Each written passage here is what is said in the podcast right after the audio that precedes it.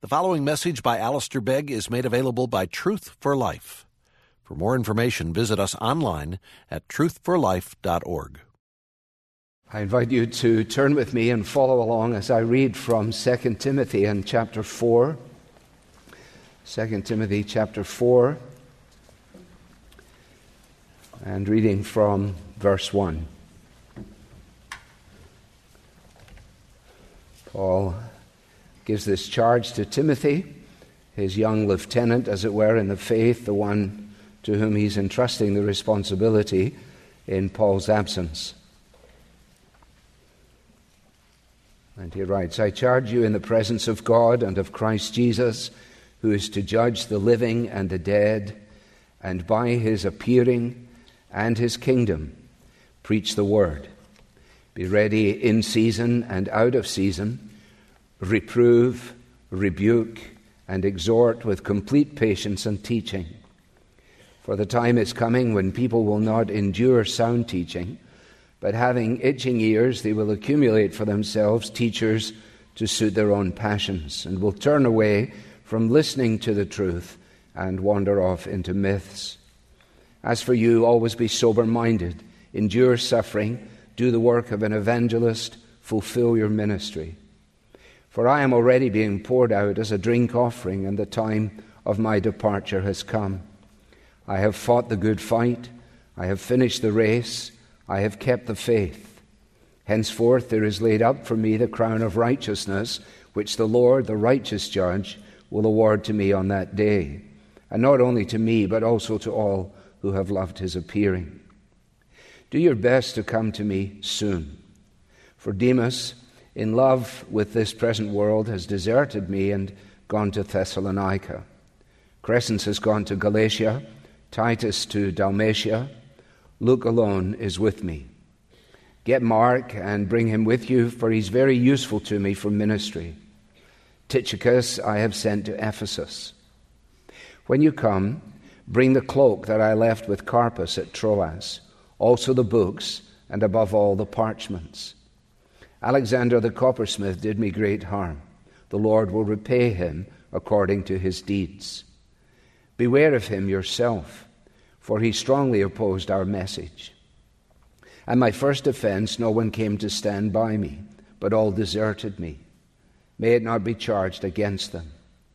But the Lord stood by me and strengthened me, so that through me the message might be fully proclaimed, and all the Gentiles might hear it. So I was rescued from the lion's mouth.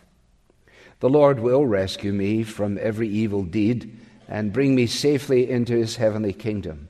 To him be the glory forever and ever. Amen.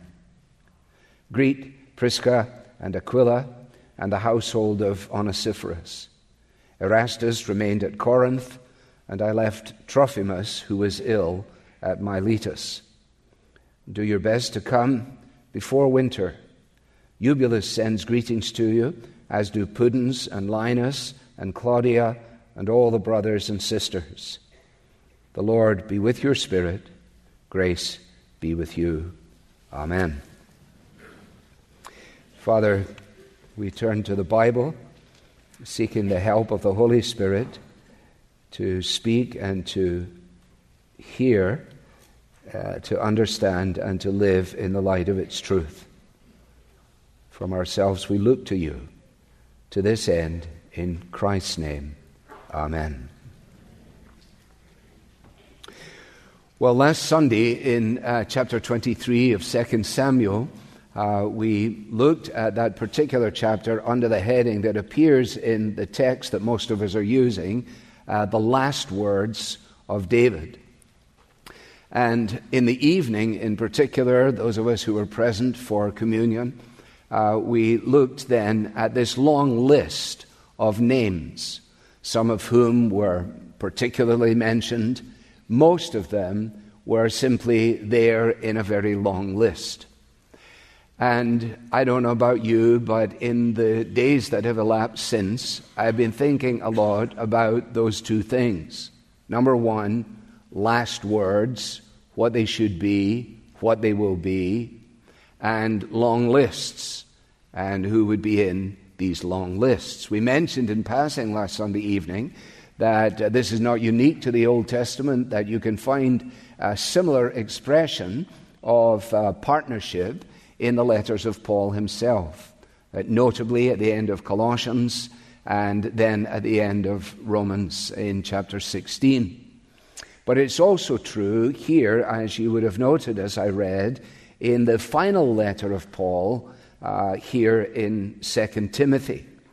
And so this morning I want us actually to consider not the last words of David, but the last words of Paul himself. Uh, th- there is a series here, I sense. It's not the beginning of one, but I made a note of it that w- we could go on for a long time. The last words of Jesus, the last words of Abraham, the last words of Moses, and so on. Um, put your minds at rest. That is not my plan. This is something of an aberration. It gives me time to understand 2 Samuel 24 as well, which you ought to pray for because I'm going to try and teach it to you, so you could ask God to help me. Now, uh, the context for his last words to Timothy are here in this chapter in verses 6 to 9.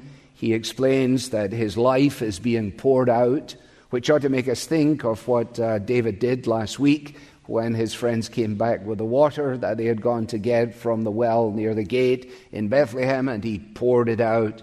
Similarly, in a very different expression, Paul's life is being poured out. He's now in the departure lounge. He hasn't taken off, but he's ready for going. And he is able to announce in verse 7 that the fight, he has fought it, the race, he has run it, and the faith, he has kept it. And in light of that, he has written these last words to Timothy, his young lieutenant. It is clearly a personal letter. Uh, he has also written a first letter to him. Now, this is the second and the final. It is a personal letter that would have been read publicly, and that is important to understand. We would not have the letters that come to our mailbox uh, written to us in such a way that it would be anticipated that it would be for public dissemination. Many of them could be, of course, but that would not be the purpose. So, Paul, writing to Timothy here, recognizes that Timothy will take it to heart personally, but in having it read to the congregation in which Timothy was serving, then it would mean a number of things. First of all, the congregation would learn what it meant for Timothy to do what Paul is asking Timothy to do, namely in chapter 1, to make sure that he guards the good deposit. That whatever else he does, he must make sure that the good news, the truth of Jesus, must be held carefully and conveyed effectively into the generations that are to come that his gift as a pastor and a teacher is to be fanned into a flame. He mustn't rest on his laurels. He mustn't uh, lie down, as it were, at the midpoint in the proceedings, but he must stir himself up and keep moving. And the congregation was also going to learn of the depth of Paul's affection for Timothy. Right at the very beginning, he says, I have longed to see you. I remember your tears, whatever was involved in that emotional encounter.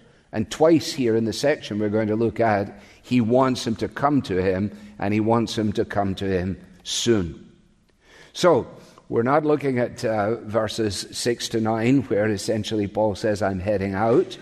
We're not actually going to give ourselves to the more familiar material of verses 1 to 5, which really encapsulate Paul's concern for the ongoing work of the gospel, reminding Timothy of the fact that he has become convinced of the truth of the scriptures, scriptures which are, he says, divinely inspired, completely reliable, and totally sufficient.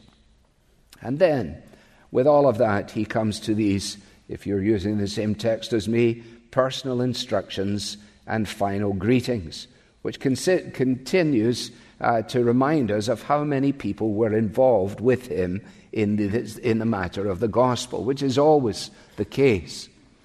We might have anticipated, too, I think, that some of these practicalities, we might have been tempted to get out of the way, as it were, if we were writing the letter. Uh, some of these details about cloaks and books and who's here and who's there and everywhere else, so that the, the, the thing could finish with a, with a great crescendo, you know.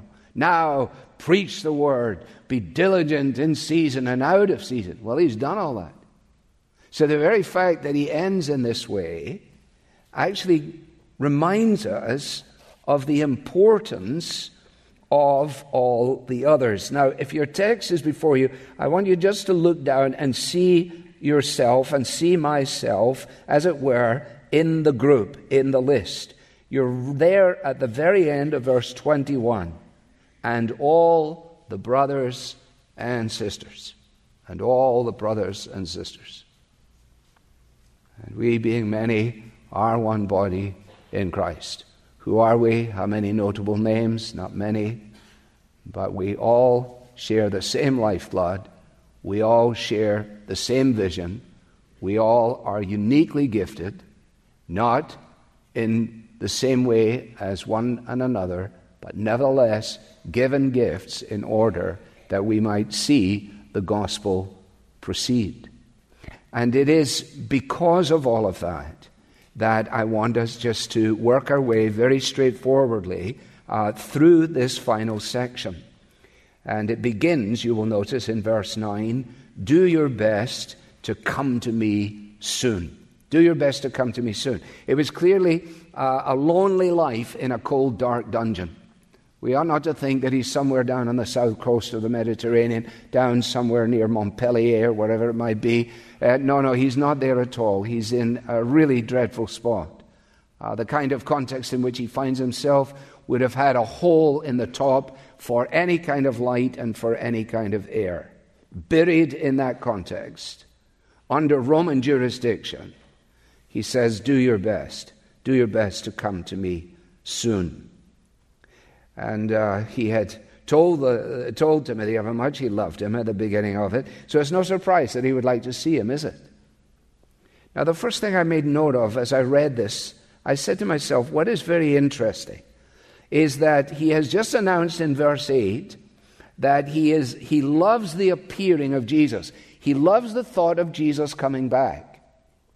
And then he immediately says, Do your best to come to me soon. In other words, the fact that he is very excited about meeting Jesus does not mean that he is no longer interested in meeting Timothy. In fact, it is his anticipation of that day which makes the enjoyment of the moment for which he longs all the more important. Paul's heart, if you like, was in the heavens, but his feet were firmly planted on the ground. Every so often, I meet people who are very heavenly, but it seems somehow or another that they live at a different level from me. That they have now moved onto a plane, a realm of spiritual geography that I myself have never experienced. That somehow or another, if I could be taken up to that level, then all the affairs of time and the issues of who and the what and the everything, they all just pass away. In my experience, no, they don't. They become all the more precious. It is the perspective of heaven that gives significance to the reality of earth. The hymn writer gets it. Heaven above is softer blue, and earth around is sweeter green, and something lives in every hue that Christless eyes have never seen. And birds with gladder songs o'erflow, and earth with deeper beauty shine, since I know that now I know I am His and He is mine. It doesn't mean that all of this has now become irrelevant. No, all of this has become supremely, supremely wonderful in a way that the scientific rationalist who's an atheist has nobody to talk to, nothing to say, no one to rejoice in, no one to praise. No, come to me soon. He has declared that his mission is accomplished, but the earthly matters are not irrelevant. I want you to continue, he said to Timothy. Make sure you continue in the things that you have become convinced of, knowing those from whom you learned it, and so on. I want you to continue, but I also want your company. And I want your company soon. Soon. There's no, there's nothing like, uh, see if you can manage, but if not, no big deal. You know, that kind of thing.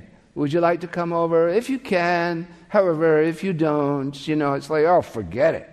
I no, I'm not remotely interested in coming over. If that's the extent of the invitation, it's up to you, whatever you think. No, uh, uh, uh. Do your jolly best to get here, Timothy, and get here soon. Can you imagine when that was read out in the public congregation, how Timothy must have sat up in his chair? He sat out and said, See that? Mm-hmm. See? You see how much Paul loves me? Of course, he loved him. Because Timothy's company is going to go to, is going to, go to some way to offsetting the disappointment which is contained in verse 10 for Demas in love with his present world. Incidentally, you will notice there, he says that uh, these people are in love with Jesus appearing. The verb there is agapao, it's the same verb. Uh, they love his appearing, but uh, Demas has actually stopped loving his appearing and he started loving this present age. He's deserted me. Now, notice he's deserted me. He doesn't actually say here that he's deserted the gospel, but this is a personal affront.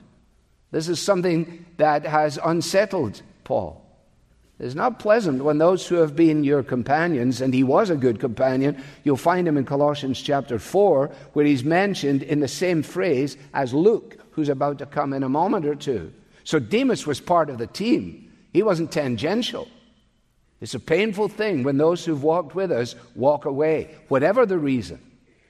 And if it isn't a painful thing, then there was no re- relationship to worry about in the first instance. No. And once again, Paul doesn't say, I have Jesus and I don't need anyone else. We have no reason to believe that Paul is able to take this in his stride. Paul is not a superhero. He's an apostle, set apart by the grace of God to do a job which is now leading him to a beheading at the authorities of the Roman government. That is his prospect. The time has come for my departure. Timothy, come. Demas is, gone. Demas is gone. Somehow Demas had got off track. I don't know why. He left for Thessalonica.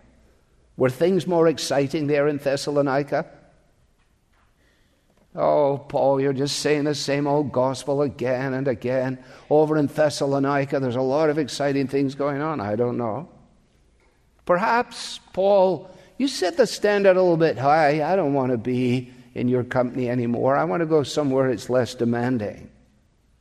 We don't know whether it was a temporary lapse or a wholesale collapse. We don't know if it was the result of a series of small compromises.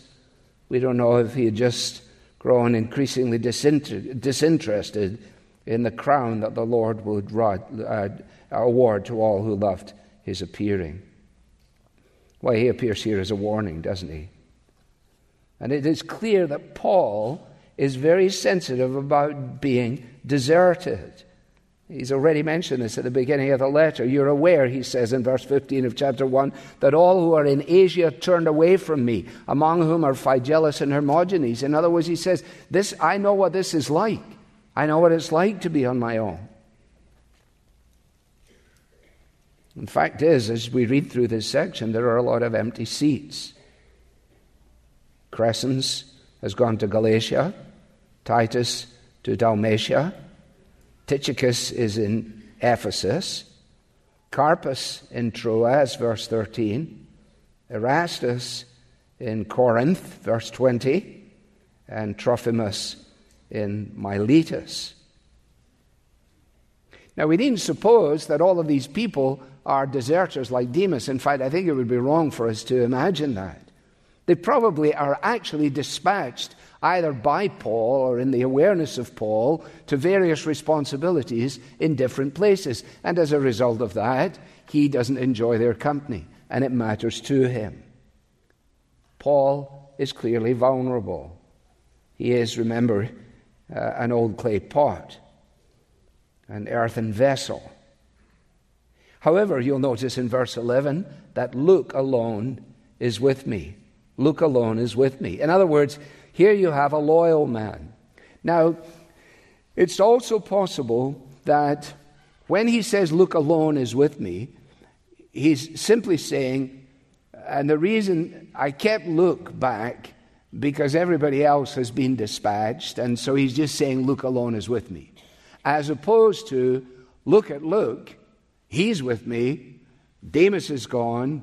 I want you to come. And of course, all these other people are all over the place. There is no question, of course, that Luke was probably Paul's most loyal companion in his missionary journeys. He refers to him again in Colossians 4 as our dear friend Luke the doctor. There's no indication that Luke was a great evangelist, nor that he was full of great ideas, nor that he was a compelling leader. But his contribution to the kingdom was substantial. Can I say that to you again? No indication that he was a great evangelist, nor that he was full of great ideas, nor that he was a compelling leader, but his contribution to the kingdom was substantial. You don't need to be a great uh, leader or evangelist to fulfill the remaining 40 spots as helpers in the children's ministry. You don't need to be a great evangelist in order to write notes and cards and call and hug and greet. You just need to be you, doing what God has made you capable of doing where you are. And indeed, it would seem to me to be a very strange thing to join a church without the fundamental conviction in the heart of the person joining that one, I am to be shepherded and guided and taught and helped by the leadership, and I am committed to serving in whatever capacity I am able to serve. And if you don't know how good you are at children's ministry, try it. We'll let you know, I'm sure. Luke was a standout on account of his loyalty. Loyalty. There's a concept, isn't it? Loyalty. Eric Felten, writing, one of the columnists in the Wall Street recently, he said, Our modern rootless times do seem to be a particularly inhospitable environment for loyalty. What sort of loyalty is there in the age of Facebook when friendship is a costless transaction, a business of flip reciprocity? Friendship held together by nothing more permanent than hyperlinks is hardly the stuff of selfless fidelity. Do your best to come to the evening service. I didn't say, hey, it's no big deal. Do whatever you want. No, do your best. That's what he's saying to Timothy, you see. Timothy, you are uniquely gifted, but you have to stir up the gift that is in you. You've got to fan the flame that is in you. How was the, how was the flame fanned by, in Timothy's life? It was flamed by the people who were around Timothy, who were able to say to him, Thank you. Who were able to say to him, That's an encouragement. Who were able to say to him, Hey, look out, Timothy. Who were able to say, You better not say it like that again, Timothy. That's how it happens. It wasn't that he went away on a retreat by himself and walked in the hills and tried to do something. No, it was because of the context in which he served. That's where it happens. That's where it happens for you, and that's where it happens for me. In the old days of coal fires, and I grew up with them in Scotland, you can take one coal out of the flame and lay it on the hearth, and within minutes it's out. You can take a piece that's lying there, and within minutes, snuggled in with the rest, it is back into flame. That is the point of emphasis here. Now, he had previously um, been a little disinterested in the next character. Incidentally, if we don't finish this, I'll just continue it this evening, which will give you something to look forward to. Luke alone is with me, and then get Mark and bring him with you. Now, this is a good point for you just to turn back in your Bibles. That way, if I hear the pages, I'll know that you're actually still alive out there. Acts, Acts chapter 13 and then Acts chapter 15, just to point this out. Acts chapter 13 and verse 13. Paul and Barnabas are at Antioch in Pisidia, and Luke uh, records that Paul and his companions set sail from Paphos and came to Perga in Pamphylia. Real history, real geography. And John, that is John Mark, left them and returned to Jerusalem. It's just there, just a sentence. You come to chapter 15, and in anticipation of the Jerusalem Council, Luke records, verse 1 Some men came down from Judea and were teaching the brothers, unless you're circumcised according to the custom of Moses, you cannot be saved. And they had to deal with that error. And then verse 2 And after Paul and Barnabas had no small dissension and debate with them, Paul and Barnabas and some of the others were appointed to go up to Jerusalem to the apostles and the elders about this question. And uh, so, being sent on their way by the church, they went on their journey. And it is in this context that uh, uh, they have this disagreement over the issue of Mark. Uh, why I can't see it I will tell you because it's in verse 36. I, was, I, I had it, verse 3, not 36. That was going to be a very long reading till I got to the verse I needed.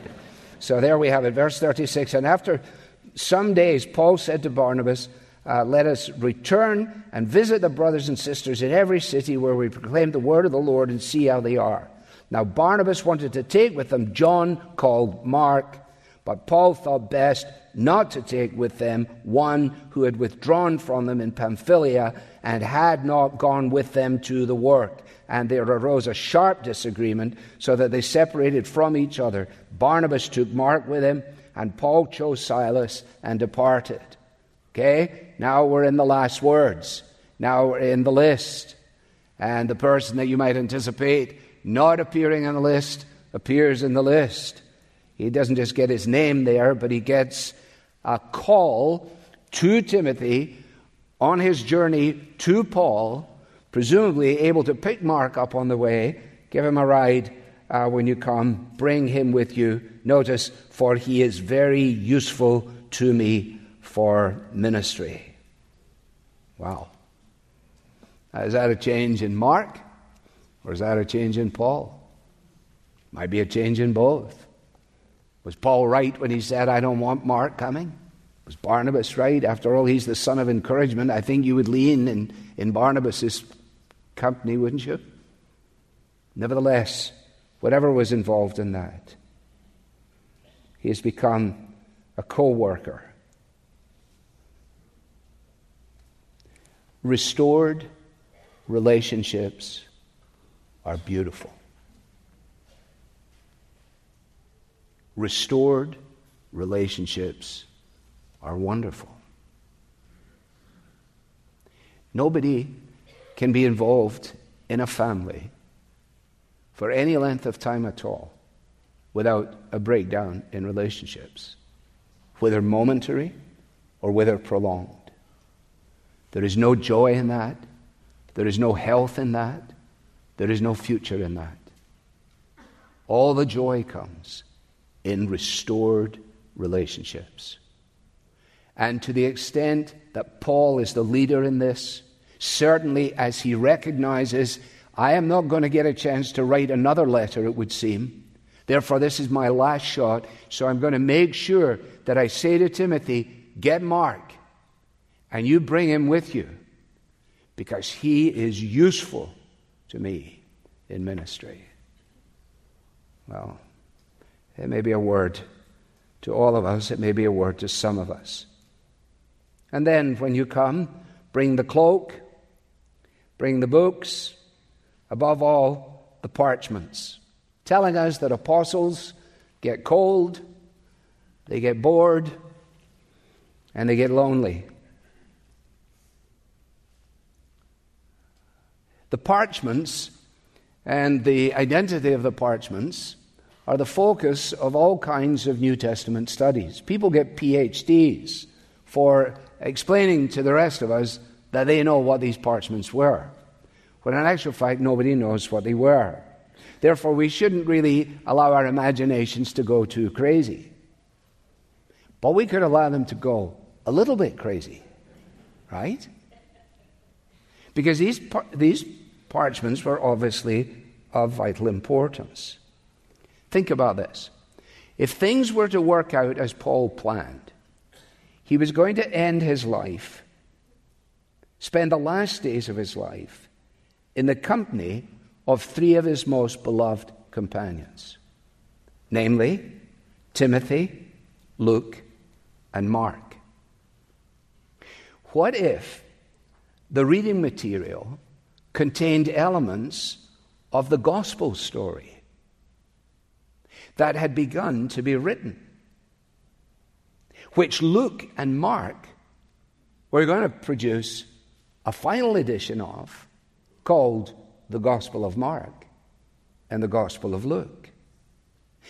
If that were to be the case, then Paul could have played a part in the direction of and the editing of the Gospels. He could have said to them upon review, Hey, why don't you two write down a history of Jesus? And particularly for Mark, if you think about it, what a transition from I don't want him coming along to bring him with me is useful to, hey, Mark, why don't you write a gospel? Then from 14 to 18, 14 to 18, a particular warning and a wonderful rescue. A particular warning. Paul is vulnerable, Luke is helpful, Mark is useful, and Alexander is harmful. The coppersmith, many evils to me he showed. That's a literal translation. Many evils to me he showed. He did me great harm. We don't know the harm. Was he an informer responsible for Paul's second imprisonment? Whatever it was, he's going to leave the Lord to settle the matter. Like Jesus, he committed when he was reviled. He did not revile in return, but he committed his cause to the God who judges justly. And Paul is doing the same thing. His concern, you will notice, is not about personal injury. This is not a matter of a personality conflict with this fellow, Alexander. No, you will notice that the issue is the gospel message. This is always the issue for Paul. Guard the good deposit. Make sure you tell others and entrust to others the responsibility of conveying this gospel. Therefore, when I identify Alexander in this way, it's not because I just don't like him as a personality, it's because he has done many evil things that are harmful in the cause of the gospel. So Paul was opposed, he was deserted. My first offense, no one came, verse 16. He was strengthened, verse 17. Strengthened so that through me the message might be fully proclaimed. You see it again? That's it. What, what would he get strengthened for? So he could do push ups? No, he was strengthened in order that people might know how strong he was. No, he was strengthened so that he might do what he'd been called to do, set apart for the gospel of Jesus Christ. The gospel is the issue. And the people on the list are on the list directly related to the gospel. Think about the great list. The list that is there in the Lamb's Book of Life, where the names of those in Christ are entered on that list. What is it that has got our names entered on the list? The gospel. What is it that we are responsible then to convey and to support and to sustain? The gospel. He doesn't bear a grudge in this. He's been deserted, but he's not disgruntled. It actually proved to be an occasion about which we would love to inquire. Verse 17 The Lord stood by me. I wonder what that actually meant. And he strengthened me. And so he says every attempt by the Roman government to devour me, like a big lion coming to eat me, every attempt has so far uh, come to nothing. I was rescued from the lion's mouth. That could be a literal lion, I don't know. I think it's more likely a metaphor. And so he says, The Lord will rescue me. I'm confident of this. It's like the Lord's, it's the Lord's prayer, isn't it? Deliver us from evil. I'm confident that the Lord will do what I've asked him to do, deliver me from evil. And he will bring me safely into his heavenly kingdom. And to him be glory forever and ever. Amen. And then a P.S. 19 to 22. I think I leave that for this evening. It's 10 o'clock.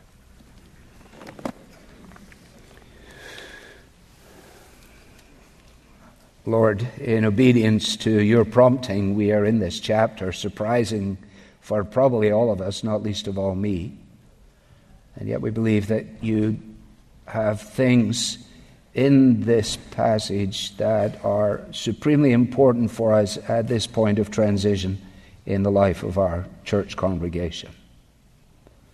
The importance of restored relationships, the importance of understanding uh, the gift you have given and the part you encourage us to play. The importance of reminding ourselves that there's no one man band, that we are entirely dependent on one another. And we pray that this might be borne in upon us increasingly as we come to the commencement of this uh, autumn season, as we see need, as we see opportunity, that you will help us, Lord. Help us to value loyalty and friendship and kindness. For after all, what grace that you have shown to us, that you called out into our lives and called us to yourself and called us into fellowship with one another in order that we might, in response to your grace, affirm the fact that we are prepared and willing to serve you wherever, whenever, whatever. At least that's the claim we want to make. And we want to ask that you will help us to fulfill the promises that we make. And we ask it in Christ's name. Amen. You've been listening to a message by Alistair Begg from Truth for Life and you're welcome to pass this sermon along to others, but please don't charge for it or alter it without written permission from Truth for Life. This content has been provided to you free of charge by the generous supporters of Truth for Life. For additional information about how you can support Truth for Life, please visit us online at truthforlife.org. There you'll find free message downloads from Alistair Begg, as well as links to our podcast, mobile apps, and other resources to help you grow in your Christian faith. Again, the website is truthforlife.org. You can also follow us on Facebook and Twitter to stay in touch with Truth for Life and Alistair Begg. Truth for Life, where the learning is for living.